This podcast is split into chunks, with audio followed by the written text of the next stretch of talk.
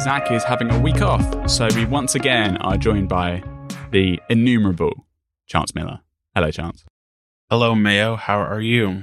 I'm good. I'm good. I, I remember I used some other crazy adjective, so I came up with. I know. One on the spot. I always get such a good intro. It's, yeah, I know. Uh, of course, you should check out Chance Miller's podcast on the 9to5Mac Network, which is 9to5Mac Daily. It's daily news. So if you like us talking about the news, you'll probably like hearing the news as well. Um, and you can follow Chance on Twitter. What's your Twitter handle, Chance? Chance H Miller. Chance H Miller. What a, what a title. All right, let's get started. The Matter protocol for the smart home.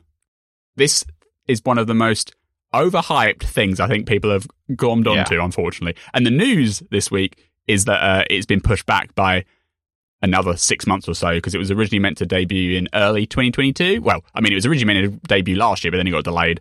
Uh, now it was meant to be coming out around now, and now it's been pushed back to the end of the year. I'll ask you, Chance, do you know what the Matter protocol actually does? Not really. I mean, they just say that it's just to like make HomeKit, Amazon, and Google, and I guess like Samsung's thing all intercompatible, but I don't think we really know much about how exactly that's going to work. Well, my understanding, and I'm not an expert, but you know, it's kind of in the realm of development and stuff, so I've looked at the protocol thing. My understanding is all that the ma- the Matter initiative is is it makes the communication of from a device to a smart home accessory, like that communication protocol is will be standardized. So right now, like HomeKit, you have a HomeKit accessory, right? And so from a device that speaks HomeKit, like your iPhone or your Apple Watch or a HomePod and stuff, that can communicate to an accessory over HomeKit. And then that same accessory could also have a different communication method exposed, like Amazon Alexa system or the Google system. And so these accessories have to integrate, you know, three or four different proprietary protocols to support all of the different platforms that are out there, right? And basically, what Matter will be is it will standardize that communication protocol. So the accessory makers, theoretically, and this will take a while for it to actually get to market saturation stuff, but theoretically, the accessory makers only need to implement one open source protocol, and then any of Siri or Alexa or anybody else will be able to communicate to that accessory via that open standard, right? Right. Okay. Which is nice and convenient if you're an accessory maker and you don't have to worry about uh, complicated approval processes. And Apple will get a lot more accessories in its ecosystem that actually work because you know the HomeKit application system is onerous and complicated for some good reasons and some stupid reasons. But that's the that's the situation, right? And so in a future where everything supports Matter, you'll be able to add a lot more accessories to your home app, right? But I think what people might have a mistaken understanding is that Matter is going to like make like Siri interoperate with Alexa or make the like the understanding or recognition of smart home accessories by your assistants somehow standardized and like generic that's not true at all like the the the part of the voice assistant is still proprietary and unique to each platform the only bit that's really standardized is the communication from Siri to the matter to the actual accessory. So all the people who complain about like you know HomeKit being slow or unreliable or accessories are flaky and take a while to respond, that kind of sit bug I don't think is going to change. Like because the yeah. the Matter protocol is basically like an open source reimplementation of the HomeKit protocol. So essentially, you're just having all the accessories communicate to their like host device in a different way, but the mechanics of the system are unchanged. Does that make sense? That makes sense, but I it, my question and what I thought was going to be the case is that Matter theoretically should mean there are a lot more HomeKit accessories out there. Just because right now, like you said, the HomeKit process is kind of onerous compared to something like Amazon or Google. So, is that true or no? Um, the HomeKit process is more onerous, and I think once everything's matter that like those approval processes will fall away, so you'll get more yeah. accessory supporting, but you won't be able to like like you you won't be able to like set up a, a an automation like all the automation level right. That's all going to be still proprietary to the to the system. So like the, your Alexa won't be able to like see the automations you've set up with uh, the HomePod, for instance, mm-hmm. or like with, on yeah. your phone. Like all that's still going to be separate ecosystems. It's more like um so before, like if you if you do analogy to like the cellular network, like all smartphones can talk on like AT and T and Verizon and all those bands. And you know, at, at one point, Verizon was on um, CDMA, so there's like a different protocol versus GSM, and now it's all over the same thing with like 4G and 5G. And so, I, my in my analogy, like CDMA and GSM are kind of like you know HomeKit and the Alexa protocol today, and then Matter's like the new standard, if you see what I mean. But Mm-hmm. all the features you get from the carrier are still independent, if that makes sense. So, yeah, that makes sense. yeah. So realistically, my kind of general takeaway is that you're probably like when Matter does roll out, probably not really going to notice. like in the scheme of things, like the only thing that's going to happen is the number of possible accessories you can add to the home app will increase because Matter's going to just have more accessories in total than what the HomeKit ecosystem will support. But you're still going to have issues because like Matter does not is is a, is a open standard, which is good and bad. And the bad part is it's going to move slowly. It's not going to adopt all the latest features and functionality. Even there are still mo- loads of c- categories and classes of smart home accessory that the Matter protocol doesn't yet have a uh, doesn't yet have a standard for. So, like cameras are a big example. Uh, right now, video cameras or like security cameras are not ascribed by the Matter standard. So, even when Matter does launch, let's say in six months, it's going to support like lights, switches, you know, a couple of other things, shade, uh, um, shades and blinds. And I believe, but I don't, I'm not sure about door locks, but I know for sure like cameras, they're not included in the current release. So you're still going to have a situation where there are like standard based accessories, but then all the smart locks are still going to have to support all the proprietary versions as well. And then Yeah. let's say, you know, WWDC in June rolls around and Apple wants to add a load of new features. I mean, it, they either can wait for it to make its way through the standards body, or they're just going to do what I think is going to happen is they're just going to launch the features. So's Google, so's Amazon, and then it's going to be like an, another like three year lag before it actually rolls out into the the open source version. And I mean, with cameras already, we kind of see that with HomeKit Secure Video. Like that's Mhm. never going to interoperate with anything, Yeah, just exactly. because like- that's all siloed off into its own thing for good reason.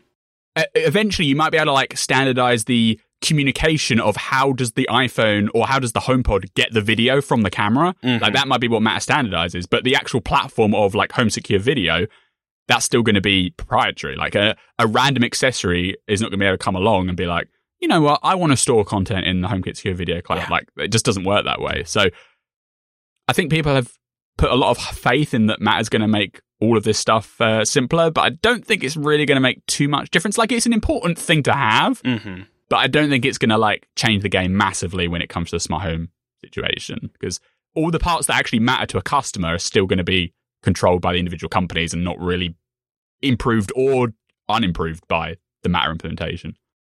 And I've always kind of said that Thread seems like a bigger deal for most people, just because Thread does, at least in my experience so far, really help solve some of the the slowness and the compatibility issues with like your Wi-Fi network and all of that. Like that solves what people care about most, which is if you tell an accessory to do something, it does it as quickly and as reliably as possible. Yeah, yeah, no, that that's true because like just the the the network connectivity or range of like Thread compared to like Bluetooth is a lot better, and because especially because Thread supports like the mesh relay stuff, whereas that never was really supported by like the Bluetooth accessories. So that that part of it is good because if you have a house full of lights and and a lot of the Thread benefits get even multiply when like your entire house eventually you know every accessory is a smart home accessory. Right now people do it in a select few rooms but you can imagine in 10 years that everything you buy will have a thread and matter implementation uh, you know fingers crossed in the ideal world.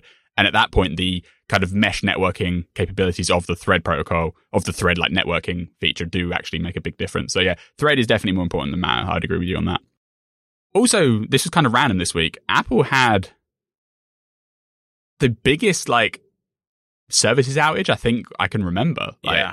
they and now Apple has uh, unusually frequent, I'd say, services outages. Uh, very regularly, we have like a story on the site about like, oh, iCloud Mail's down for a day. you know, like yeah. uh, the Apple Card system's broken for a day. When I think that the most recent one was like a Goldman Sachs problem. But you know, like I, I th- those kind of issues, isolated outages, come up once a week, once a month, like on somewhere on that basis. But on Monday, what did we see? We saw like pretty much every single Apple service completely down. for like multiple hours. Like for multiple hours. And it wasn't just like iCloud, Apple Music, Apple TV, Apple Arcade. It even extended to like Apple's corporate environment, including the uh, Apple Store, all the stuff. So all the geniuses and Apple Store staff are having to like use notepads temporarily because all their booking systems and repair systems are all down, which is I think kind like, of wild. at the height of the outage on Monday, the Apple's system status page, which isn't the most reliable and consistent platform to check these things, but even it was saying that I think t- like 25 services were down. So that's like that's the bulk of what Apple offers, especially to like consumers. Yeah, It's like and and the system and the and the the system status page, not hundred percent truthful. no, would you would you say like I feel like the system status page has to be managed by a real person at some level. Like I don't think there's like automatic. no, I don't yeah. think there's an automatic system updating that page. It seems like it's done by a person just by based on the like the time delay between when we hear like users reporting about problems and then it actually updating the website, which I guess at some level makes sense because I guess at some highest point you need like a human to know that everything's broken and then update the page because theoretically the updater of the page could also be down if you see what I mean. But That's what we were Like, within- speculating on Monday is that it, it had been so long that the services were down and nothing was on the system status page that we just assumed that whatever tool Apple uses to update the system status page was also broken. Like that's how long of a gap there was between the outage starting and Apple acknowledging that anything was happening. and then Tuesday rolls around and they it, stuff goes down again. Uh, Bloomberg said it was like a DNS issue, which uh, is a problem that affects a lot of tech companies. Yeah. Like, uh, which is kind of ironic, given that they're meant to be the ones most knowledgeable about this stuff. But hopefully, everything will be resolved by like at least it didn't happen on like a product release day because that would have been really Yeah. awkward. Like if it happened on the Friday when you know the Mac Studio and the Apple Studio Display, everyone was picking them up from the stores, that would have been chaos.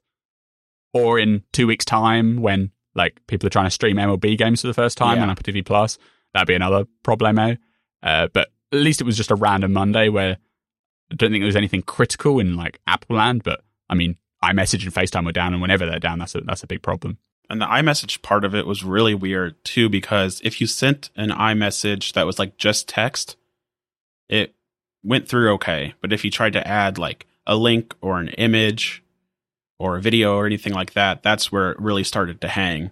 So it was something was off with how I guess Apple embeds like the previews and stuff, but it was just bizarre seeing what was impacted and what wasn't impacted. Yeah, it was it, it was definitely notable. Uh, Yeah. and the actual like Apple Store website was was still up. So Oh, of course, Apple wants that would have been fixed quickly if that had been down. yeah, there there wasn't an event happening. That's why that was still up. Exactly. so yeah, fingers crossed it doesn't uh doesn't return. But and Apple didn't actually make a comment about it in any way, which it felt like it was down for a significant amount of time. They might have put it, given a statement out, but they were I, I thought for sure we were going to get a statement, especially because people were jumping to a lot of very extreme conclusions about what had maybe caused the outage. But so you'd think Apple would want to downplay like it wasn't any external interference; it was literally just a DNS problem. But Apple stayed silent as usual. yeah. It's, sometimes they they stay silent. I think for good reason. Another time it's like you probably should have Yeah. said something about that. But I mean, it, at the end of the day, was how much blood was spilled, how much you know, Yeah. how much problem was caused. It wasn't terrible, but it is for any tech company like they were they're always looking for like what's called four nines of reliability, which is like uptime of ninety nine point nine nine nine nine percent, like four decimals. And I don't think Apple's going to achieve that, uh, at least year to date, based on the amount of problems we keep seeing. Happy Hour this week is brought to you by Lumin Skin. Guys, let's talk skincare. If the sum total of your skincare routine is basically just washing your face in the shower, then listen up. Maybe you're using that same shower gel you've been using since high school. It turns out that regular body wash might not actually be helping you too much. In fact, it could be damaging your skin. Uh, thanks to Lumin, you can drop that bottle of 3 in 1 and start using products that actually take care of your skin. With Lumin, you can get the highest quality moisturizers, cleansers, shampoo, body wash, and more. All of their products aim to help with stubborn acne scars, under eye dark circles, wrinkles, sun damage, dry skin, and more. And getting started is so easy. Just take their two minute quiz at luminskin.com slash happy hour and they'll tell you exactly what routine you need for your skincare needs. Lumin's products are carefully considered and thoughtful, so they come with instructions for every product in the box so you know how to use them most effectively and protect your skin from potential damage or future acne. And all of their products are made using natural ingredients, ingredients that actually work, including licorice root extract, rose flower oil, charcoal powder, ginger, green tea, and charcoal. Honestly, this whole arena has been so complicated and daunting for me before, but Lumin makes it super simple and approachable. They're sending me the classic maintenance bundle, which includes a moisturizer and a charcoal cleanser and an exfoliating rub. And I'm really excited to try and try it out. So when they sponsor next time, you can hear all about that. And you can care for your skin by setting aside just 90 seconds a day to use their products. So level up your skincare game with Lumin Skin today. Go to luminskin.com slash happy hour to get your free trial of Lumin's products. That's spelled L-U-M-I-N skin.com slash happy hour to get your free trial of Lumin's products. One more time, L-U-M-I-N, that's luminskin.com slash happy hour. Thanks to Lumin for sponsoring the show. All right, this next feature is new as part of iOS 15.4 but it was actually teased with iOS 14. So it's an Apple Maps feature which gives you electronic uh, uh, electric vehicle routing through Apple Maps. So the idea here is that if you just do a normal route in Apple Maps when you're on the go, it will give you standard navigation. But if you're in an electric vehicle, you need to account for charging, your current mileage, where can you charge up on the route, can you get there in one go? If not, you need to make diversions and like waypoints. And so uh, something like a Tesla kind of does this automatically with its built-in GPS system, right? But Apple has now built it into Apple Maps. So theoretically, if you're in a EV vehicle, you can just plan your route and it will tell you if you can get there on your current mileage. And if not, it can add in the charging stations along the way. You have a you have a Tesla, right, Chance? Correct. Yes, Model Y. So you don't have CarPlay. no. Thank no. you. and you don't get EV that. routing. And in fact, basically nobody does because it's only in the Ford Mach E yeah. at the moment. Which I mean, I guess is you have to start somewhere, but given this feature was originally promised for iOS 14, like kind of hoping when it did launch, they might have more than one vehicle, but I do think that a couple or maybe one BMW does support it and has supported it.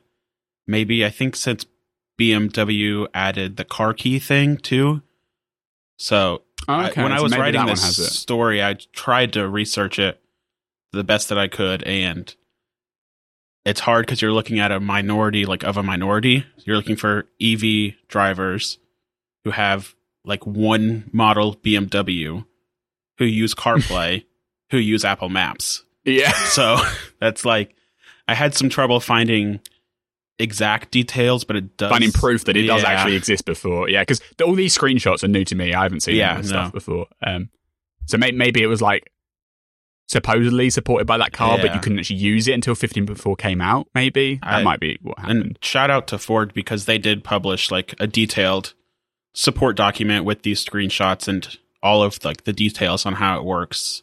So that's nice to see, at least. Yeah, and it, and it, and it like talks it, the reason it requires certain cars is it like communicates to the car to know the right. current like charge percentage and stuff so in these screenshots like on the carplay ui you do a dist you do a you navigate a route and then when it tells you like eta underneath that it even says like you're expected to have 80% battery left upon arrival at your destination or you can't actually make this trip you need to stop off you know at these places like that's a cool feature and the tesla does it integrated but most of the cars are not you know, some of them have that kind of stuff in their system, but they don't have the same like quality of UI or experiences. Like the Tesla is clearly the the best like in car experience you can get, which is why lacking CarPlay isn't so much of a problem. Like it, obviously people want it, but I think it's like I see why they don't they don't do it because they want you to use their integrated system. But the average electric vehicle, their in car systems are about as good as any normal in car entertainment system, which is kind of rubbish. And the Apple Maps experience is going to be a lot better.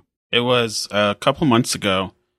MKBHD did like an EV long distance road trip test with the Mach E and a Tesla, and maybe one more, but either way, the routing system of the in-car built-in navigation on the Mach E was it did not look good in that video to the point where like the Mach E arrived at the final destination like hours behind the Tesla because it had so many issues routing not only to chargers but to chargers that were online and chargers that were fast charging. So just even though the Ford system has this built in, giving people the option to either use Apple Maps in conjunction with the Ford system or fall back entirely on Apple Maps, like that's a nice option to have.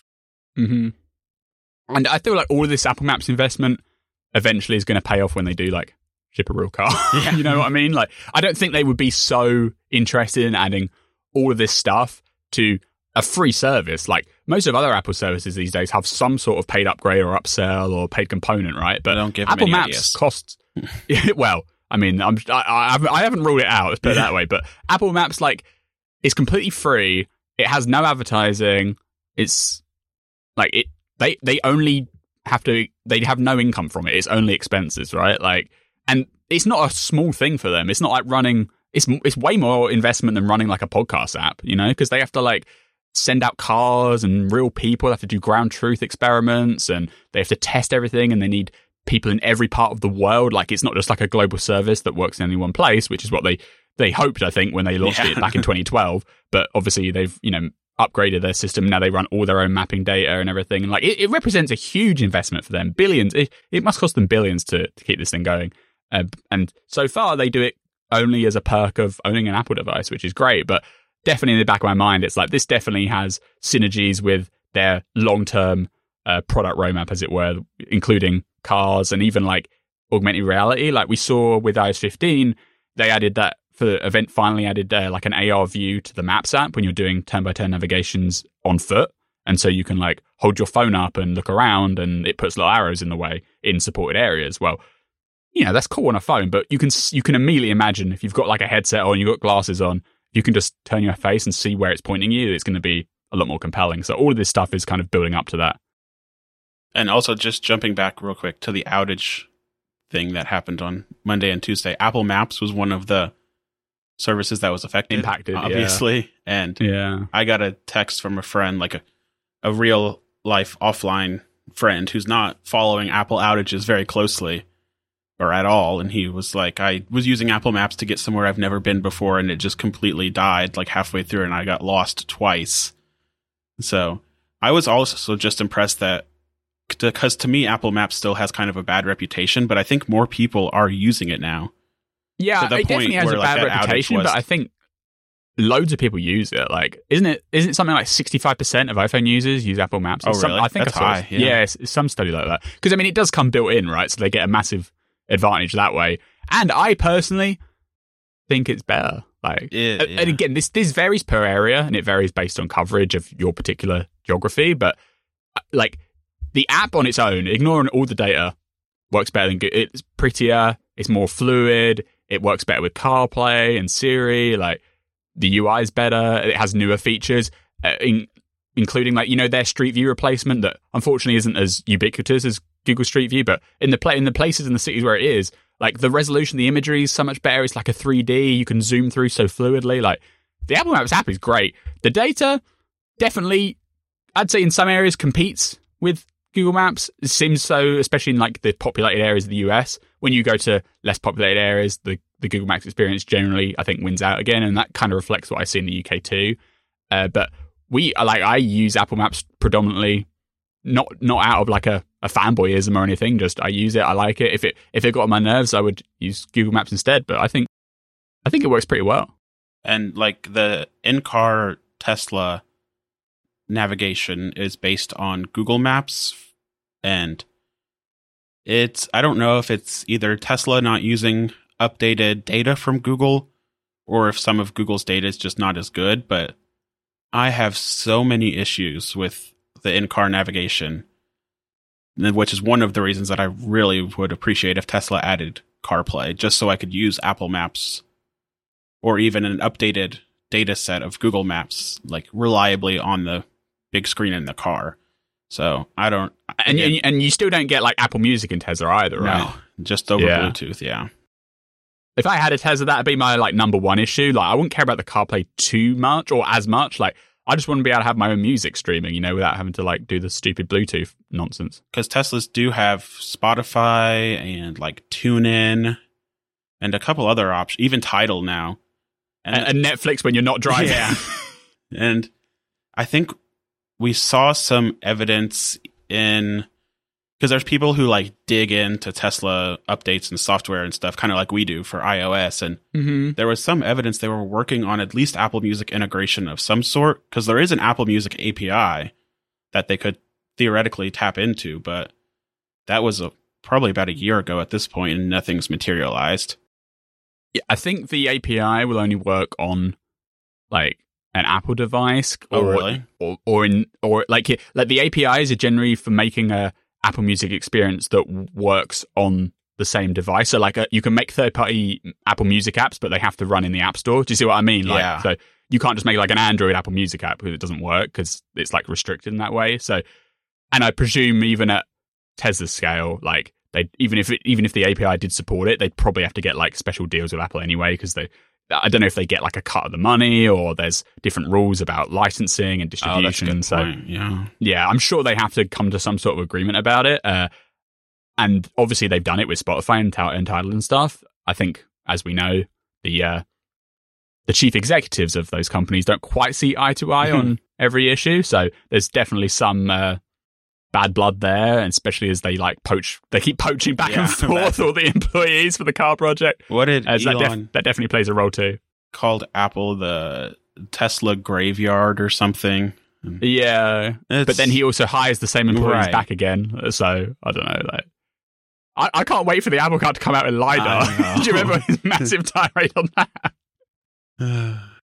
Yeah, that that'll be fun when it ever materializes. But fingers crossed they can at least get some decent agreement on Apple Music and like I think I think getting Apple Music is a, is a is an attainable goal in in a in a Tesla device because with CarPlay you're seed you're like ceding control of the entire experience over to somebody else, which I can see Tesla not wanting to do, especially as the company they'd be ceding to is also rumored to be making a competitive vehicle, right? yeah. And, like Mm. it'd be like Apple like letting someone else take over the iPhone home screen. Like it's not going to happen. But Apple lets you have third party apps on your iPhone. So then that's kind of the equivalent for Apple Music. So I think they'll get there eventually, but it's going to take a while. And the implementation of CarPlay in the Ford Mach-E, it's really good because the Mach-E has, like Teslas have the wider screen, but the Mach-E still has the the vertical screen that's big and nice, and it has a physical volume dial and everything. And basically, CarPlay, I think, especially with iOS 15, maybe it takes up like a really nice amount of space on that screen, and it integrates really nicely with the in-car features of the Mach-E. So if that's if there's any way Tesla could like replicate that experience, then that would be really good. Particularly because Ford also has its Blue Cruise hands-free system, and Tesla has autopilot.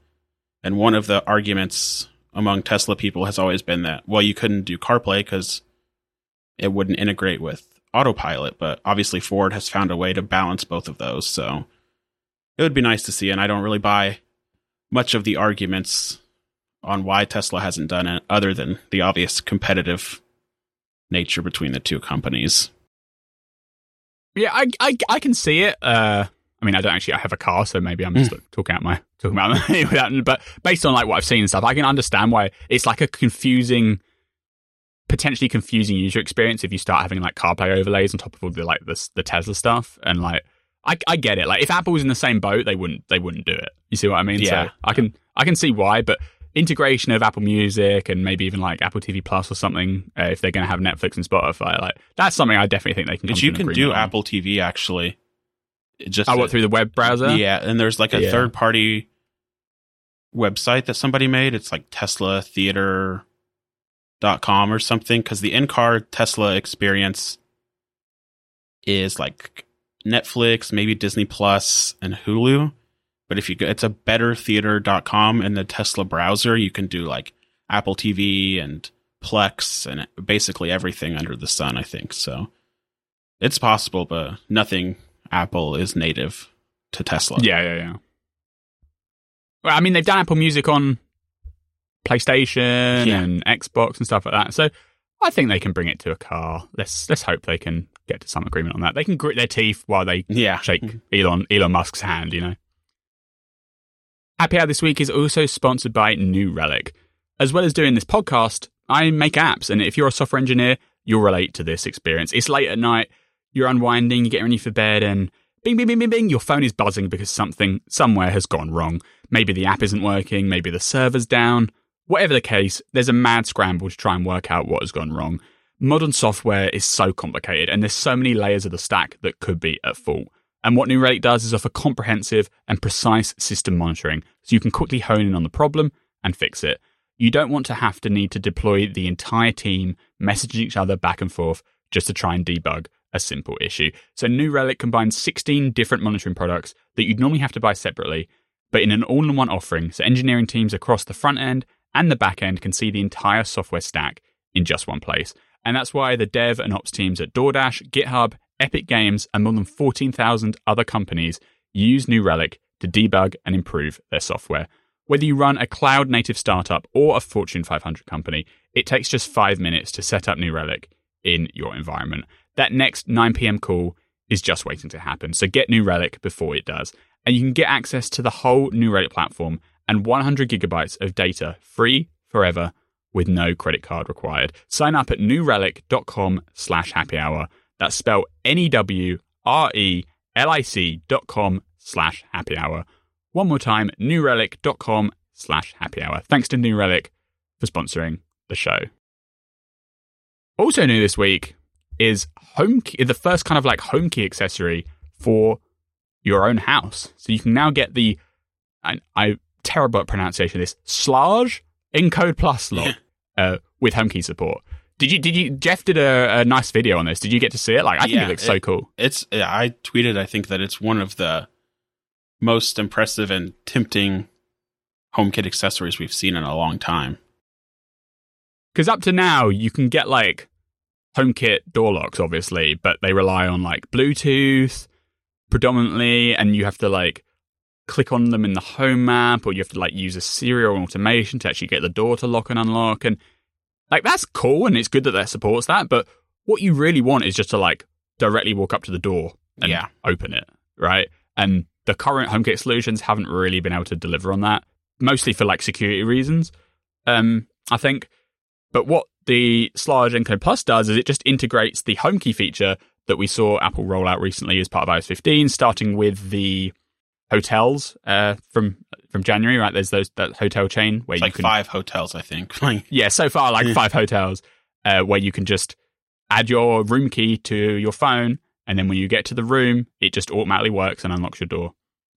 And you can check in remotely, get your key before you get there. Like cool system, and then they brought it to the home as well. So with this kind of keypad thing that you stick on to replace your door lock, it has a number pad, so you can type in the number, a pin code. It has a um, key hole if you want to use the key. I guess if everything else breaks, you can still use the physical key. It supports HomeKit and all the stuff we just mentioned, like using Siri and using automations. But the, the addition is with HomeKey, it also has an NFC reader in that kind of pin code area. So all you need to do is just hold your phone or your Apple Watch close to the reader and it unlocks your door. Like, that is so cool. It's like having the the home key for the hotels, but for your own front door. Like, and and it's fast. You don't have to wait around for the Bluetooth. There's no worries that network connectivity is going to screw you up. You just hold your phone or your Apple Watch to the sensor, and the door unlocks. Like, that is really compelling. That is that is the kind of thing. Okay, design aside, because I don't think the Sludge thing looks particularly like aesthetically beautiful. no. Uh, but apart from that, Apple could 100% make a smart lock like that and do exactly what I just described, and it would fit right in. You know what I mean? Like, there was those rumors a while ago that they were going to start doing some HomeKit accessories of their own, like maybe lights and stuff. And I never quite bought into that idea because, like, why does Apple want to bother making like twenty dollars smart bulbs? You know, like when Hue and other companies fill that market incredibly well.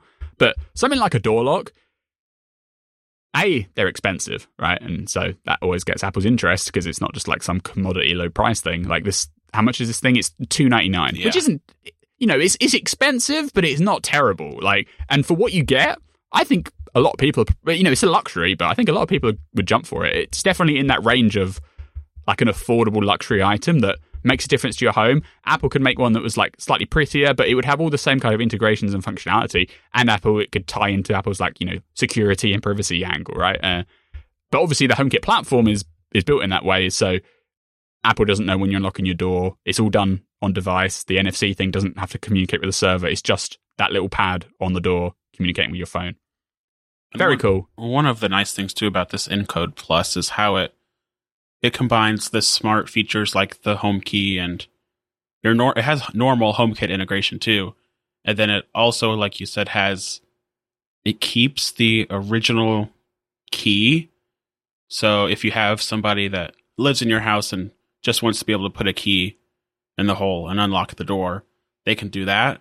And then it also has the the number pad too, so you can type in a code. So you're not you're combining the smarts of HomeKit and HomeKey, but not giving up the traditional way of just unlocking a door, which could be nice if you live with people who don't want to deal with using their phone or their Apple Watch to have to unlock the door.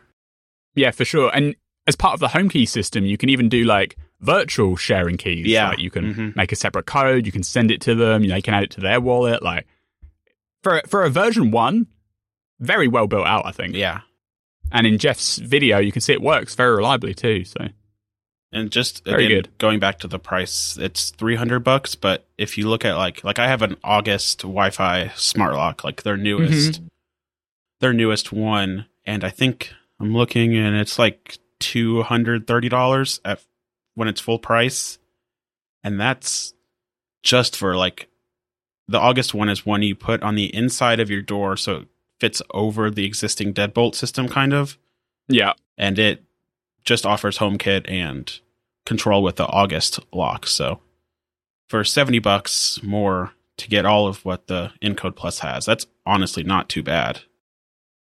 yeah, for sure. Uh, and even if you're like haven't got a smart lock at all, it's not like you haven't. It's not like oh, it's not like the the normal one's five hundred and this one's seven hundred. You know, it's like not. It's still in the realm of most people wanting something cool for their home. Like, and and it's not just it is there is a coolness to it. And it's it is an excessive luxury, but it's also useful. Like you know, smart smart smart door locks are very cool. Like There are a lot useful. of dumb, useless home kit accessories, but smart locks are one of the most useful ones for sure.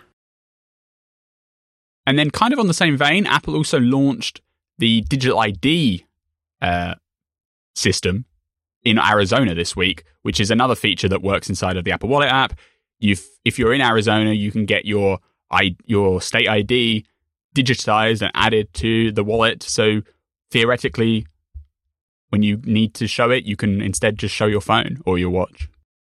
It seems right now, at least, that it, this isn't anything like what Apple had announced. Because at WWDC last year, when they said that this was the final feature that needed to come to Apple Wallet before you could finally completely ditch, uh, like carrying a real wallet, because our colleague Michael Potuck did a write up of the original headline was like, "Here's everything you can do with a digital ID and Apple Wallet," and then he dug into it some more and it was kind of like, well, there's really, as it stands right now, only one thing you can do, which is show, or not even show, but if you're at the Phoenix International Airport and going through TSA, you can tap your iPhone or Apple Watch on like the license reader thing to to get through TSA instead of giving them your physical license. But that's and that's only at select gates at the Phoenix airport.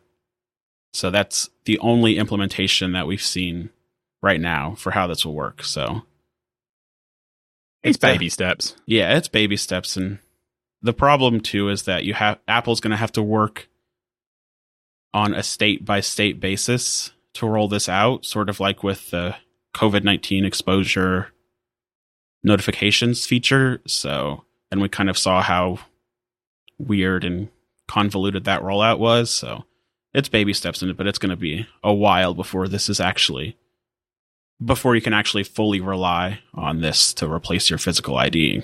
yeah, I mean, you can't even rely on Apple Pay. No. Even to this day, right? Like, but you have to start somewhere. If they want to do this, if they want to make your phone able to act as your ID, they can't wait until because like until they roll the feature out, no state is going to implement it, right? Right. So yeah. on this one, I get it. Like, because there are some times when Apple launches software features and they don't feel like complete or they're waiting on bits and bobs, and you're like, they probably could have executed that better. But in this case, they don't really have a better choice. They just have to start, get some support in five years' time. It might be more developed, maybe even 10 years' time, right? Because change, getting like every police officer to carry around an NFC reader is going to be a huge ordeal, right? And, you know, apart from the, aside from the conversation about people who are uncomfortable even getting their phone near a police officer, right? Yeah. If if you did want to do it, you still need a you still need them to have the infrastructure to be able to scan the phone to do it versus just looking at a piece of paper or you know your passport in your pocket or whatever. So it's it's it's going to be a long, slow road, but I'm glad they've started. Like the iPhone's not going anywhere, the Apple Watch isn't going anywhere. Whatever future Apple, you know, Apple's not going anywhere, and this feature will still be relevant in ten years. So if it takes them ten years to deploy it, then we'll actually be able to use it. Whereas if they didn't start, it would never happen. So maybe one day I'll be able to try this. But for one state in one country, uh, it's gonna and, and then in one like gate at one airport. eh, eh, if they if they roll out another location, they've just doubled their reach. So yeah. uh, it'll get it'll get there eventually. It's it's a cool idea. Like they don't have they've. I think my point of this is they don't have any other way to do it. They just have to start slow and gradually expand. And I do believe it is based on a standard. So in the same way that you know Apple Pay is Apple Pay, also it's like there's the standard way of doing contactless payments. This is a standard or becoming a standard for ID presentation. So it's not like Apple is trying to forge this completely proprietary thing and a police officer is going to have to carry one NFC reader for an iPhone and one NFC reader for an Android phone. Like down the road, it'll all be unified. So I'm happy with it. It's just obviously real world, very, very limited at the moment. Happy Hour is also brought to you by BetterHelp. BetterHelp Online Therapy. Check them out at betterhelp.com slash Mac Happy Hour. Relationships, whether romantic or just friendships, they take work, and we'll drop anything and go out of our way to help someone that we care about. But how often do we give ourselves the same treatment? When do you take a day off just to give your mind a break? Do you do therapy or do you get some coaching? BetterHelp Online Therapy wants to remind you to take care of your most important relationship, and that's the one you have with yourself. Invest in yourself as much as you do friends and family.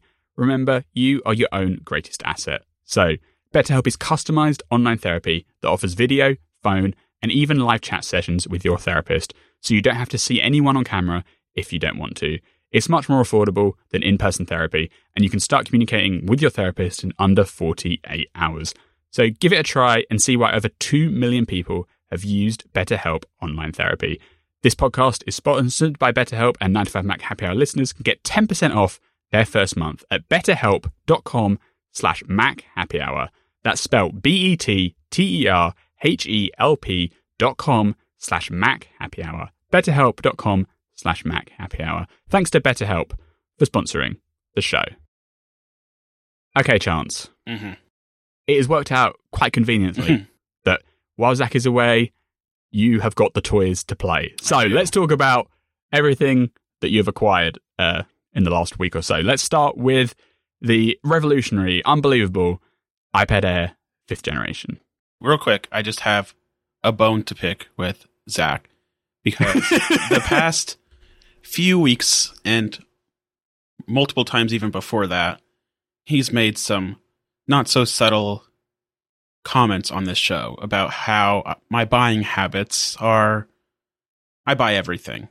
And just want to point out that right now my buying habits are benefiting his podcast while he enjoys a vacation. That so is true. next week when Zac is back, I expect an apology. But anyway, yeah, the iPad Air 5. It's the same as the iPad Air 4, but it has the M1 chip inside for everything in iPad OS that can take advantage of that. And it comes in some new colors. I mean, there's really not much to talk about with the iPad Air 5, but it's I mean, we said on the show last week that if you gave someone an iPad Air and it was in the same color as the previous generation, they wouldn't even know. yeah, no. I I got the blue one, which is actually I think like the best color there is. It's I was I got the blue one because in the MacStories review, Federico Viticci post or had an image showing the blue from the 2020 iPad Air next to the blue of the 2021 or sorry, the 2022 iPad Air, the iPad Air 5. Mhm. And you can like actually tell it's blue this year. Like in this picture the the blue from the iPad Air 4 looks like silver. So I do like the colors, but yeah, that's about it. Did you get it to keep or did you just get it to see? Like, Well, I up until last week I was using a 2018 iPad Pro and I Okay, loved yeah. that iPad Pro. I've had it since launch day in 2018 and it's still an incredible piece of hardware. But as I tweeted I I dropped it on a tile floor and it completely shattered. And like I was looking into like display replacements and display costs and that seemed like that was either going to be a lot of trouble and or very expensive so i decided for the sake of talking about it and reviewing it to get the ipad air 5 instead of getting a new 11 inch ipad pro so i did give up especially as there might be an iPad Pro revision in yeah six months or so. Yeah. right so Do really you miss the promotion stuff? I surprisingly I really don't. I was worried because on I do have the uh, the latest iPad Mini too, and I do notice the lack of promotion and the general poor display quality there. For some reason on the iPad Air, I don't know if it's because it's bigger or if it's just a better panel that Apple is using. But the display is a, I don't really notice the promotion missing at all. Fair enough. Fair enough. I do have one other question about the iPad Air 5, and Mhm. I've got multiple DMs asking me, and I don't own one, so I can't tell you. But people are very, very concerned that it creaks. Have you heard about this? I saw some sensationalist headlines saying that. Yes. Yeah, I I haven't owned any iPad Air for many many years, so I don't know if this is like actually a problem. Whether the uh, fourth generation creaked as well, but you've got one. You can tell. You can put it on this podcast on record. Creaking is it? A, is it made up? Is it real? Is it a gate? What's, what's the situation? I do not think Creek Gate is a thing. I don't notice it. I tried when I saw that headline going around, and it doesn't seem any more or less sturdy than previous iPads. So That's what I thought. I thought Yeah. based on based on no real world testing at all. I was like, I bet the old one probably is identical, and people are just like hunting for issues because it's just come out. You know what I mean? And I will say that it was what the 10.5 inch iPad Pro. So what was that? 2017? Yeah, that's 2017. Yeah. my 10.5 inch iPad Pro ended up getting bent. Like, because I guess it had just been in my backpack and in my bag so much. So that iPad, and I wasn't the only one that that happened to. So I think that iPad did have some build quality issues, but Well, no, no, I think you're getting it wrong. The the the the the big problem with the bending that was when it they redesigned it with the Face ID and stuff. was it? I thought it, maybe. Maybe Well, maybe both, maybe yeah. both, because the 2017 one was when it still had the big bezels Yeah, and stuff. And right. They added promo they added promotion that year, but it still Mhm. looked like you know an iPhone 6s forehead chin design. Yeah. Uh, and maybe they had uh, bending issues then, but they, the the big like bend gate was the 2018 one because they made it like super thin and you Yeah. could like bend it with your hands. Yeah. well, I used the 2018 11 inch for what, almost four years, and it was not bent or did not have any damage at all until I broke it. So There you go. Oh, iPads they bend, they creak. you heard it here. You heard it here. right. Mac Studio. Mac Studio. Bef- what were you using before the Mac Studio? So, uh, let's jump back a couple months. Mhm. I got the M1 iMac when it came out last year. Used that for what, about six months or so until the 14 inch MacBook Pro came out. And then I consolidated my MacBook, M1 MacBook Air and M1 iMac, got rid of those, and just went fully with the 14 inch MacBook Pro. So now I've added back in an always on Mac, which is the Mac Studio. What do you think? It's High level. high level, it's exactly what Apple said it is. It's honestly very unexciting and we were kind of talking before we started recording Mayo that Yeah. it's hard to talk about, and I noticed that in some of the reviews and the videos that came out, la- yeah, last week, that it's just unexciting, but it works incredibly well and exactly as Apple Apple announced it would. So it's a Mac Mini that's stretched up with a big forehead on the front and a good selection of ports, and it's incredible. do you have the Ultra or the Max? no, just the Max. Yeah. When if I call something boring, people always get mad at me. Like I call the iPhone SE boring, but like it's not necessarily a slight. Like I guess it No. is partly a criticism because you'd always love Apple to do stuff that's exciting and interesting, right? But the Mac Studio obviously it's a great product Yeah. from all intents and purposes, but it is boring. Like it's just a Mac, it's just a Mac Mini that's a bit thicker, you know, like. Eh, with a, with a couple more ports, I guess, and that's about it. Like the M1 Max version is identical in performance almost to the MacBook Pro, and so if you want like the, the cool performance, like and and the Ultra is faster, but as we've seen in benchmarks and stuff, you know, single core's the same, obviously, because they're the same cores. Multi core, you do get diminishing returns as you go up the scale, and so if you're not doing specific workloads, the real world improvement is going to be less significant. Like the biggest change from Apple Silicon was when we went from Intel to any Apple Silicon, Yeah. right? Like, so when you went from like the Intel MacBook Pros to the M1 MacBook Pros, it's like crazy. Or you go from the Intel MacBook Air to the M1 MacBook Air, and it truly was like revolutionary. Like, and that and that was that was the MacBook Air was the same design, but it was not boring because it was so different, right? It Mhm. was faster in every way, no fan, like an incredible leap in situation. Uh, and just use case and everything, battery life, like the entire the entire product was just so much better when they'd moved to the Apple Silicon architecture. And I think that kind of wellness applies to all of their mobile products, i.e., all the laptops, Mhm. right? Yeah. Then with the iMac, they did a big redesign, and it has an annoying chin, but you know, Yeah. suits just each to their own. But you can't call that boring. Like that was No, clearly yeah. exciting and innovative and different, um, and divisive. And divisive is another thing where like you call something divisive, that could be positive or negative, but definitely not boring. You know what I mean? Like, um, and the M1 iMac, I personally don't like the chin situation, but I would happily call that a perfectly good addition to their product line. Well justified, fantastic, you know, not boring at all. This, mm, can't quite say the same. I think it's fine to be in the lineup, but it doesn't like, it doesn't go like wow, you know?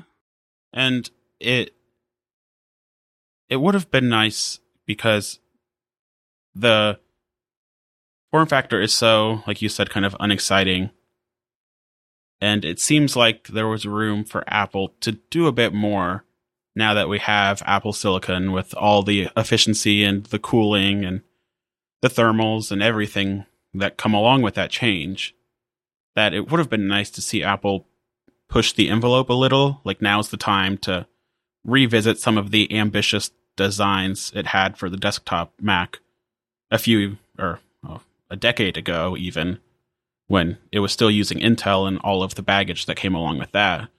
I mean, I look at like the 2013 Mac Pro today, and for all of that machine's fault, that design, I think with the glossy black, the Yeah.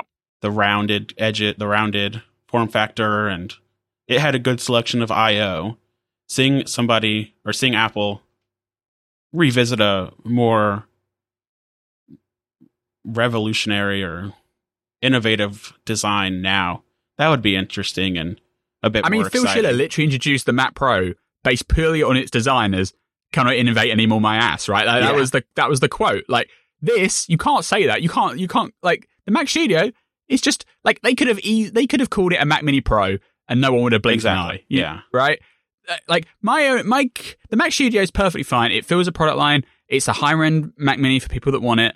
Um, but the whole addition of a new installment of a Mac doesn't happen very often, right? It's, when's the last time they added a whole new model to the lineup? It was well before 2010, I'd say. Like, yeah, unless you count the think of anything. 12 inch MacBook, but I, I guess you count the 12 inch Mac, but yeah, that does count. Okay. So, but that was different and differentiated, right? It, you couldn't just call that a MacBook Air in a different form. Like it was very different. This, it's like if you took two Mac Minis and stacked them on top of each other. Yep. Like, I, feel like they could have done something crazy because what I was getting at is the advantage of Apple Silicon is way bigger when you compare like a Mac laptop to a Windows laptop, right? Better battery life, really fast performance, no fan noise, right? Incredible performance and efficiency trade offs compared to the Windows market. Like an M1 MacBook Air is faster than most Windows laptops, even the big chunky ones, right? Like it's just crazy. But then you come to the desktop side and the Mac Studio is trying to address like high end desktop computer needs. And it doesn't really like have the same advantages compared to Windows computers. And you see all these, like Apple compared it to the 3090 GPUs and all these like things. And then you do real world testing and it's not, you know, some, some, in some cases the same, in some cases it's not, it's not as close. Now the big win that you do get is the Mac Studio is a seven inch box, whereas the PCs are like 20 inch boxes, you know, like massive towers. So that is the biggest difference there. But you can't like unequivocally say like, this is the fastest desktop computer you can buy because it's just not true. The the MacBook Air is like one of the fastest laptops you can buy and it's fanless. You know what I mean? Like Yeah. the MacBook Pros, the fifth the 16 inch MacBook Pro that I have, M1 Max, it is the fastest laptop I can buy for a CPU task. It just is. Like doesn't un, no qualifiers at all. Incredible. The Mac Studio doesn't quite have that same bullet point, you know?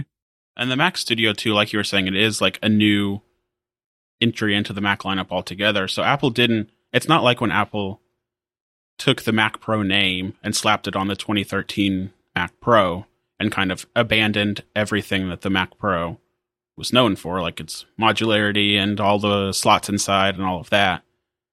So if Apple didn't have any preconceived expectations that it had to conform with with the Mac Studio, it could have made it anything and people would have been like, "Well, this is the Mac Studio. Like it's shaped like a trash can or whatever." And it would have been fine because nobody had any expectations. But instead, it's basically a Mac Mini, but more powerful, a Mac Mini Pro, like you said.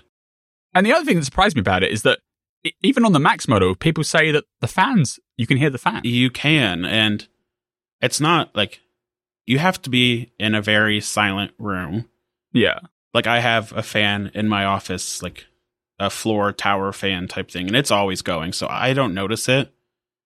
But I do notice on the back of the Mac Studio, like you can feel a bit of heat and kind of a little bit of air moving around, like almost constantly. So this, like the bottom up thermal design here is interesting, and I do worry a bit about like long term whether like you could have some dust issues getting in there and with that fan constantly going but Like with the Ultra, you kind of get, okay, it needs more thermal headroom. But why does the Max one need it? I don't, that's, I don't, I haven't got Yeah, a good answer no, for I- that. Because I'm sitting in front of my M1 Max MacBook Pro and it's the same chip, like, and it has a bat- it has an internal battery, you know, and it's a thinner enclosure than the Mac Studio, and it has fans. But as it is now, just talking on a podcast, you know, it's dead silent. The only times I hear the fans on my laptop are if I'm doing like a video encode, and then the fans turn on. yeah But it's not like the fans are on permanently, which is kind of what it sounds like the Mac Studio does, which is kind of weird. I don't really get that. Like they had the opportunity to design whatever they wanted, and they still picked a design that needed the fans to be on, even for the M1 Max model. Like even when idling, like that is kind of strange to me. Like if you if you're going to go with a conservative design, at least make it one that can be completely silent. Like when, and I'm not saying even you know if you're if you're stressing the thing, then fair enough, you can have the fans turn on. Uh, But why have the fans on in an idle state? Like I don't really get that. no but i mean we've said all of this but i don't want people to think that i the mac studio is a bad machine because it's not Yeah, and i am very happy with how it fits into my setup and how i use a mac like i my i thought that i could go to just the 14 inch macbook pro but the reality was like i like having an always on mac for plex and other things and also just where i can sit down press the spacebar on the keyboard and it wakes up and it's exactly how i left it. And so if you're looking for something like that and you want something that's more that's not an iMac and that's more powerful than the M1 Mac Mini because the M1 Mac Mini people kind of forget has all, all of the limitations that come with the M1 in terms Yeah. of things like unified memory and only one display oh, output. Oh, I think the well, I guess you Mini get two displays yeah. on the mini, yeah. But, But- okay, a lot of people with minis want three displays, which you can't do, obviously. Yeah. And So Whereas the, the Mac Studio, you can do what, like five displays and four of them are Pro Display XDRs? yeah, four like, XDRs insane. and a TV or something. but yeah. So like the Mac Studio is like the Mac to buy if that's what you want. And also it's the Mac to buy if you want something that's can connect if you want Apple Silicon with like a full 27 inch display and more than 16 gigabytes of RAM. Yeah, the. RAM limitation, like the M1 Mac Mini's fine, but the the RAM limits out is like the biggest issue for using it for like workstation needs. It's just 32 gigs of RAM is kind of requirement for like video work. I find, or you know, like programming work and a lot of stuff. Like if you're just doing web browsing and email and Twitter and stuff, then yeah, the the, the M1 the M1 Mac Mini is more than powerful enough. But if, you, if you're trying to do like productivity work in terms of like media or programming and stuff like that, I would always recommend getting more RAM, which means you have to go up to the the Mac Studio. But the base Mac Studio is what one thousand nine hundred ninety nine, and it Yeah. comes with thirty two gigs of RAM. Pretty good, pretty good config. And but Yeah. I think we do have some we've had some exclusive reporting that like an M2 Pro Mac Mini could be coming probably next Mhm. year.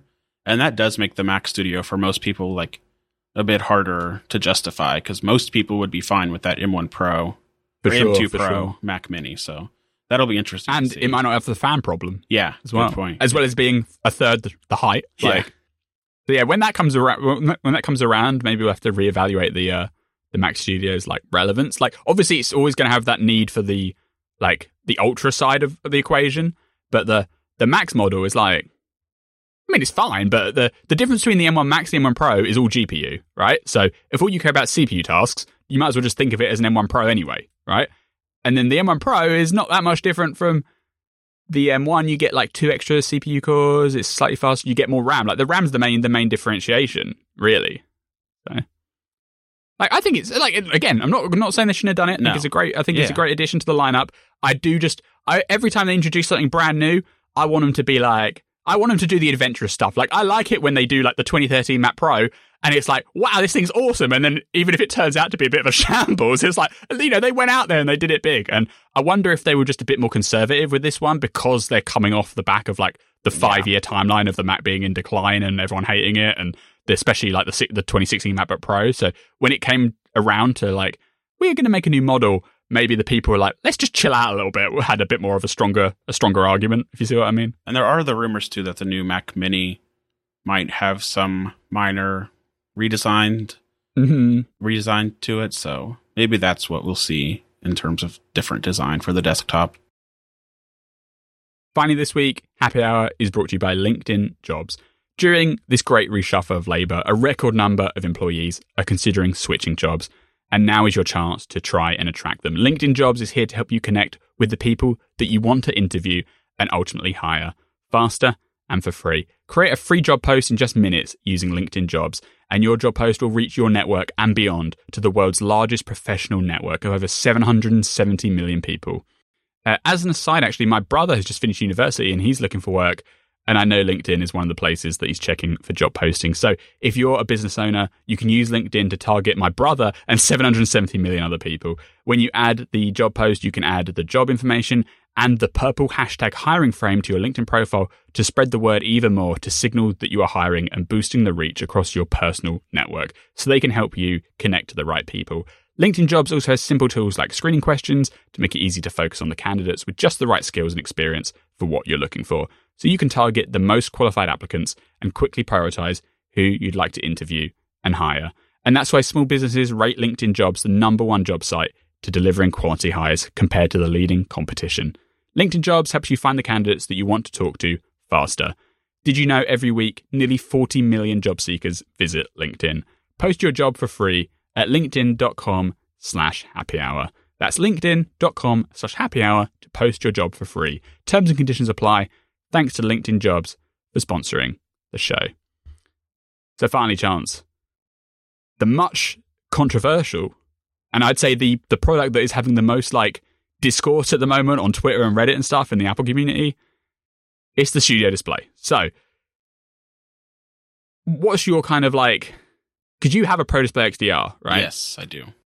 And so I'm assuming you bought the Studio Display to just try and try it out rather than seriously thinking it's going to replace your XDR. Yes, the studio display, despite what some of the reviews kind of made it seem like, the studio dis- display is not a replacement for or even a competitor to the XDR. They're just two com- completely different products and completely different price segments. So, right off the bat, to even if you're trying to decide between buying the studio display and the XDR, like chances are you probably just need the studio display.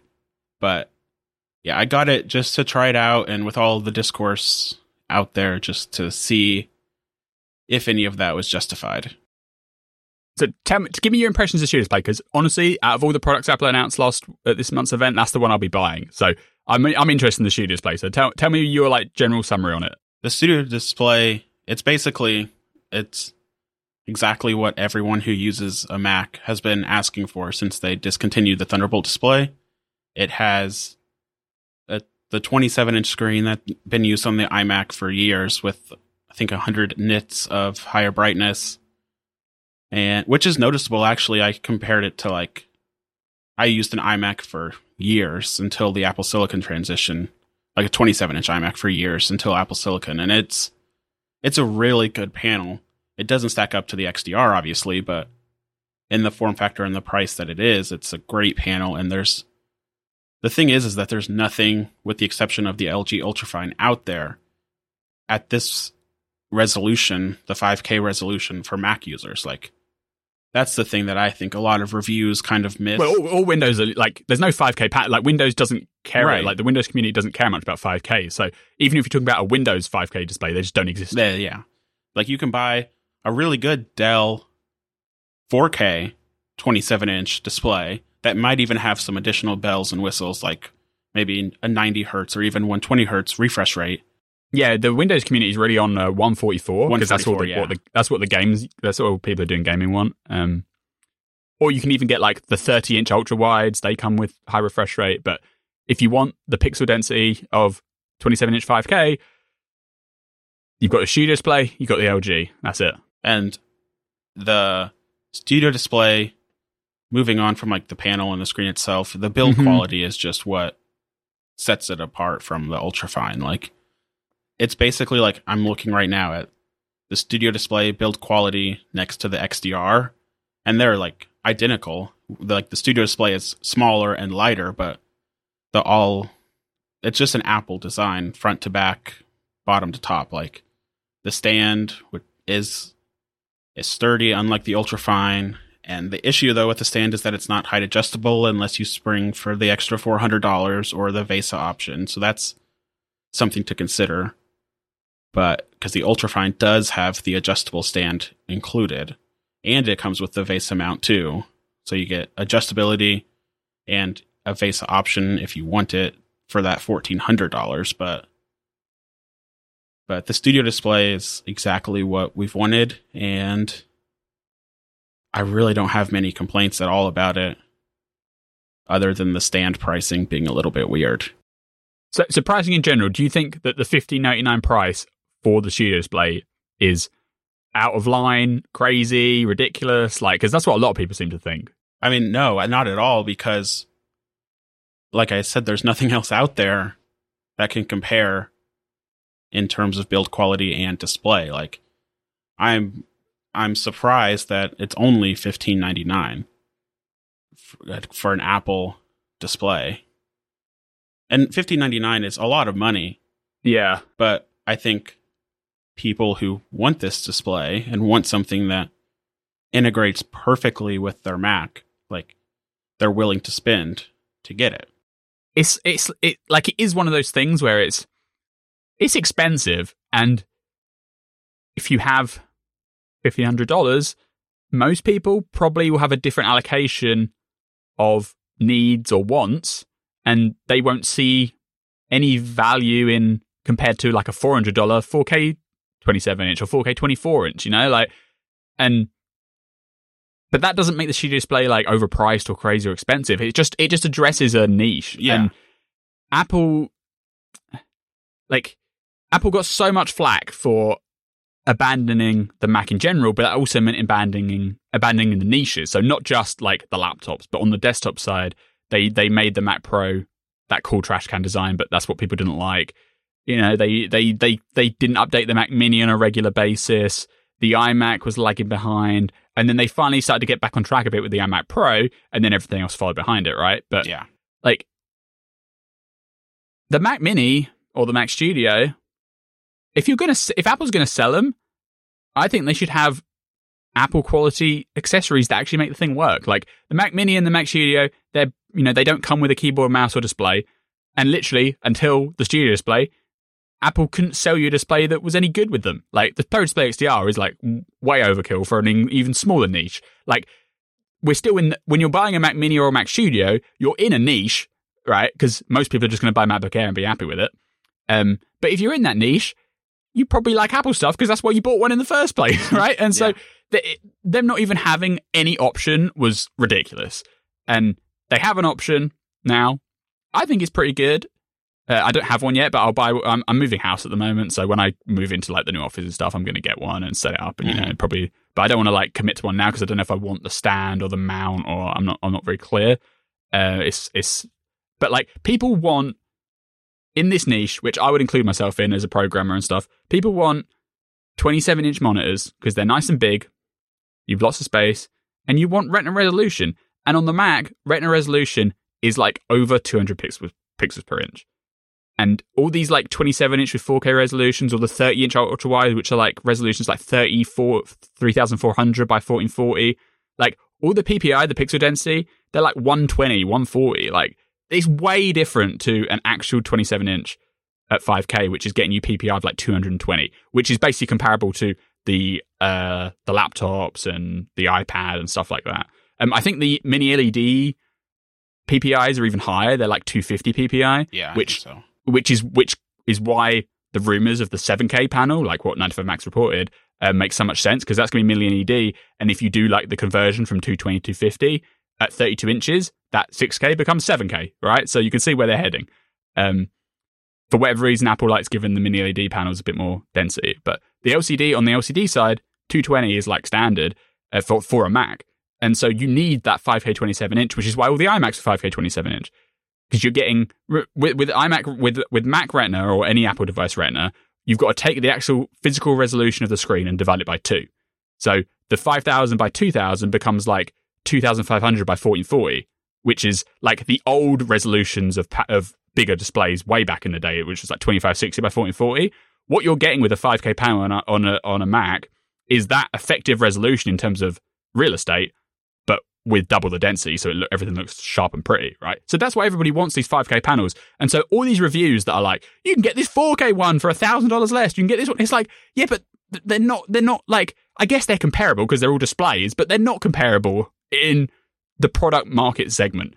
I 100% admit the product market segment that wants 27 inch 5K panels is very small, but it's can't be that much smaller than the market segment that want Mac Minis and Mac Studios, and also all the people that previously wanted iMacs that now Apple no longer sells.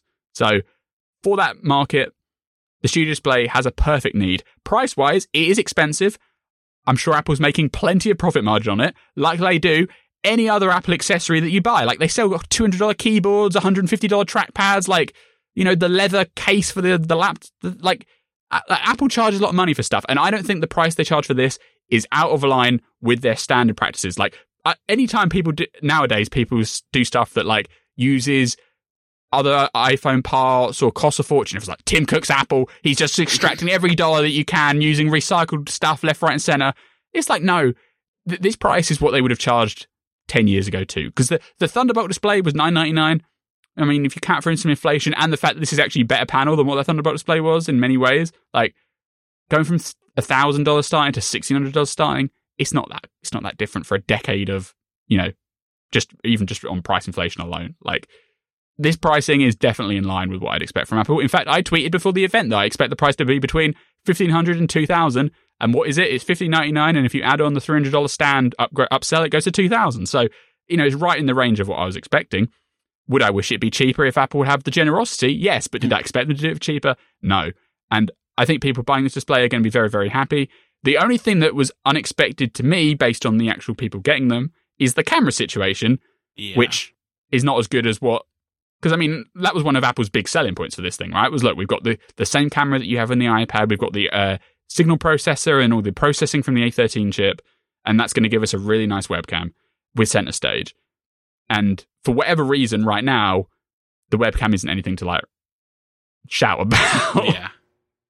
It's the Mayo, you saw it when I joined the Zoom call Mhm. today and it it Zoom defaulted to that camera and it's it's it's not great. It's most of the reviews were were accurate that it's it doesn't seem to be as I do think it's some signal processing thing compared to what you get on the iPad. Something's not right, whether it's in that pipeline or whether it's a hardware problem. So where something's just not right with how that image is being processed. It's grainy.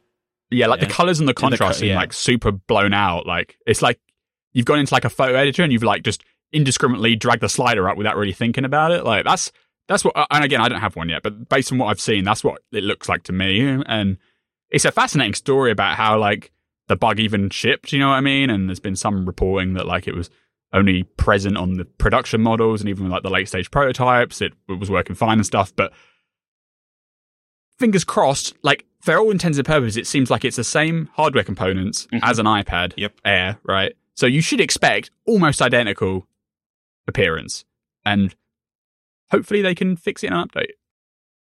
It um if like because my normal webcam is the that Logitech 4K magnetic thing for the XDR, and it that I don't expect those two to compare just because one's 4K dedicated webcam versus one's a 12 megapixel ultra wide sensor in built into an incredibly thin display. So I don't expect the two to compare, but I did expect more from the studio display in that Especially as they made so much of a big deal about Yeah. it in the presentation. like that that was supposedly why the A13 Bionic chip is in there is to yeah.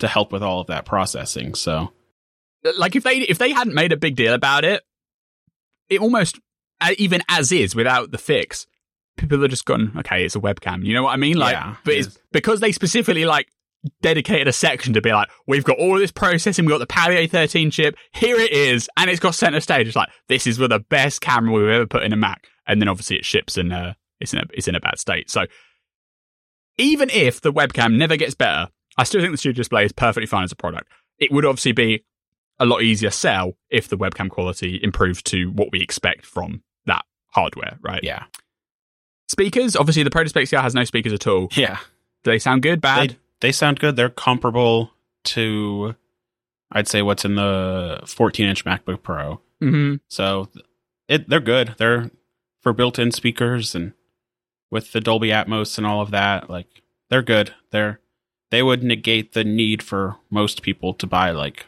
dedicated desktop speakers. I think. Yeah, that makes sense to me. When you when they showed it in the presentation, the little like diagram they did to show you like the tweeters and the woofers, Yeah. it basically looked like what they put in the corners of the laptops. So I was basically expecting similar sound quality. And the 16 inch MacBook Pro sound quality is pretty good. Yeah. So yeah, I I mean that, that that's a big tick. and I think most, not everyone, but most people are either going to use this built-in speakers or use AirPods or something. So, Yeah.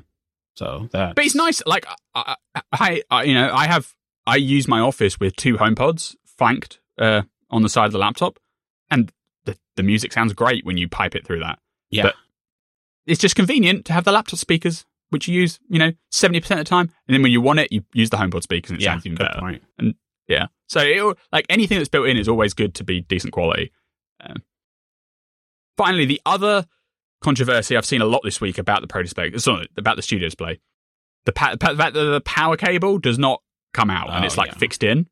Like people are saying this as if it's like Apple's gone off the rails. They're doing stuff that's crazy. This doesn't make any sense. Like, are we thinking about the same company? This is exactly what they do. Like they make over-engineered little tiny things to make it slightly better and they don't care about like repairability or const- or like you know standards or anything. And in this case, they've made a slightly custom power cable just so there's no like bevel on the back, so you can have a flush back. Because if you have a standard power cable, it would be too thick, right? And so what most manufacturers do is they just put like a little indentation on the back so that it could fit in flush with a standard power cable, and they wouldn't have to pay for development of a slightly custom cable, right?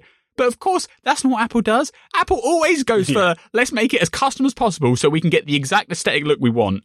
You know, and in most cases, functionality be damned, right? Like Yeah. that's always what they do. And if some of the retracement of the last five years is them intentionally not doing that to make people happy, but their standard status quo is literally to do just that. It's not like a Tim Cook Apple thing. It's not like a recent thing. This is what they always do. Like whether it's MagSafe, any like you know taking away the headphone jack, like all this stuff. It's all in the Apple philosophy. And if you don't agree with it, that's fine. But you can't say it's out of character for them. This studio display is literally Apple to the T in every in every respect. The only thing I would say is a bit ridiculous is that they charge four hundred dollars extra for the height adjustability of the Yeah. stand.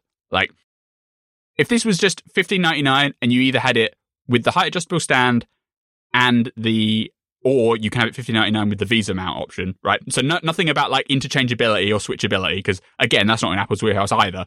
Um, but if you could, if the base stand just had the height adjustability, I would have no reservations in in this product at all. Like that's the only thing where I feel like that's a bit ridiculous, especially as it seems like the non height adjustable stand version is pretty sh- close to the ground. like it doesn't seem low. very tall. It's too Yeah. low. Yeah. And so if you gave them the height adjustability one, which isn't as complicated as the Pro Display XDR because it doesn't rotate to portrait, Mhm. right? Yeah. Um, and so it doesn't seem like that one bit of extra metal should cost another four hundred dollars. Again, Apple always charges on upsell and all this rubbish, but for me, that's the only thing where I'm like, that seems a bit rich. Like, I almost wish they'd have charged like seventeen ninety nine and it just come with a height Yeah. adjustable stand included. You know what I mean? Like, so even if the base price had to be slightly higher, at least you'd have like, because in general, I like Apple products when you can just recommend them to be bought and you don't have to be like, well, you have to get this upgrade or you have to customize this part. And they don't always achieve that. A lot of the time, you have to be like, well, you should really get more RAM or you should really Mhm. get more SSD. But I think more recently, especially with like the M1 MacBook with the M1 Max, base models are pretty great for many people um, across the across the lineup. And same with the iPhones; they've increased base storage now to a decent number. Um, iPads and stuff like the 329 iPad, fantastic product, well worth the money. You don't have to like say, oh, you have to upsell this and upgrade that. But then this display comes along; it's expensive premium display. But then you kind of have to spend another four hundred dollars just to get the height adjustable stand. And you know what that's going to mean? People do. It's going to mean a lot of people save the money. They buy the VESA mount version, and then they get a crappy stand from somebody else to save some extra money. And then it's, you're kind of undermining the whole product. So if if there was one point of this where I was like, Apple should have done something different. A, obviously they shouldn't have shipped the webcam problem, but hopefully they can fix that. Yeah. And B, the height adjustable stand should be free. And whether that, even if that meant the base price of the display should be slightly more. And it wouldn't have to be four hundred dollars more because they could like split the difference in the middle and then get you know average the same amount of money. You know what I mean? So like even if the base even if the base cost of the screen was like like if it was sixteen hundred dollars plus like whatever it actually costs Apple to make the height adjustability part, not like their product, not not not their profit margin on it. So let's say another hundred, so sixteen ninety nine, and it came with a adjustable stand. Near perfect execution of what people wanted. That's what I would have come away with. The the, the fact you pay extra for the stand does impair it slightly. And I'm sure everyone's going to be mad about what we just said, but that is Yeah, that's how yeah. I feel about it. Yeah. It's like I said, it's exactly what everybody asked for. And the stand thing's weird, like you said, and the only other complaint that I would have is that Apple should have made this three three years ago. But yeah. and then it would have been granted I don't know if it would have been cheaper or more expensive if it came three years ago, but it would have been it would have filled the, the gap that's been there a lot earlier. Yeah, it's been wanted for at least Yeah. three years, if not more. and the, the people saying that the display is the same display as the 2015 5K iMac, like that's a lot less ridiculous in three or four years ago than it is today. But again, like we've said, there's nothing else like nothing else out there like it. if there yet, was so, competition, yeah, like I, I, I, I said on Twitter, if somebody, if some other company wants to make like a 27 inch 5K panel that just, I don't even care about like all the random little nitpicky stuff with the LG. Like if it was, let's say half the price and it just had like symmetric bezels and it was glass, right? So like glass bezels, not plastic. I don't even care about the stand too much because I get a VESA mount, you know, if I had Yeah. to. If that was half the price, I'd buy that instead. Do you know? But nothing exists. So what are you going to do? The Apple version is the best. You, you don't have a choice. You could. There's like I don't think the the, the LG Ultrafine is what thirteen hundred, and I, I know you can get it like cheaper in aftermarket and all this other stuff, but you, that's unfair. You've got to base it on on resale price, right? So thirteen hundred versus 1600 or 1900 if you want to include the standard difference. Like for that price differential, I'm buying the Apple one every single time. Uh, most people aren't going to buy the LG Ultrafine either, so I guess Yeah, that right. invalidates you on the studio display too. But I couldn't. I, I I would say if you're looking at LG Ultrafine, just wait a couple of months and save your money and buy the the Apple version because it's just nicer in, in in regards. And the price differential is not big enough. Like if somebody else would offer a seven hundred dollar monitor that was five K, twenty seven inches, eight hundred, a thousand, then you know the price difference to an Apple one starts to matter. And and and as long as that version had you know like symmetric bezels, because the thing that really kills me about the LG one is the fact that it has like like massive Yeah. forehead and then Yeah. thin things, and it's all plasticky and stuff. Like just have a non-plastic symmetric bezel 5K panel in a monitor, and that would then change the calculus a lot. But that stuff doesn't exist, so Apple charges what they can, and they have, and that's the studio display. And just like just to recap the Studio Display, Mac Studio, it's an impressive little combination that we have now Mhm. that we didn't have a couple weeks ago, and we didn't even know was coming until a couple weeks ago. So it's it's fun. It's a fun time to be a Mac user with these new categories coming and finally having a good display, finally having a Mac Mini Pro. Basically, it's I'm very impressed with the Studio brand and excited to see where it goes. Yeah, for sure. And what the Mac Pro, I'm not going to buy a Mac Pro, No. but the fact they've delivered this in the studio means they almost have to offer like stuff we have never seen before for the Mhm. Mac Pro, i.e., expandability and you know some something extra. Because otherwise, in a way, they, the, the Mac Studio could have easily replaced many models of the Mac Pro, but they specifically said at the end of the event the Mac Pro is still coming to dissuade anybody from thinking the Mac Studio was a replacement. So they've clearly got big ambitions there. All right, thank you, Chance. Yes, That is the Happy Hour podcast for this week. You can follow me on Twitter at BZMA. You can follow Chance on Twitter at Chance H. Miller. You can follow Zac on Twitter at Apollo Zac. He'll be back next week, I believe. Let's hope so. Uh, but thank you very much, Chance, for uh, for being here. If you Of want course. to, uh, any feedback about the show, you can contact happyhour at 9to5mac.com. Zac normally does this outro. That's why I'm less confident in it. But Mhm. hey, this is a great episode. We got some cool hands-on experience thanks to Chance's buying habits, and we will. I will at least try not to joke about it as much. Uh, That's just Zac. Just make sure he Just apologizes. A hundred percent, hundred percent. It's all Zac's fault. All right. See you next week, everybody. Bye bye. Thanks, everyone.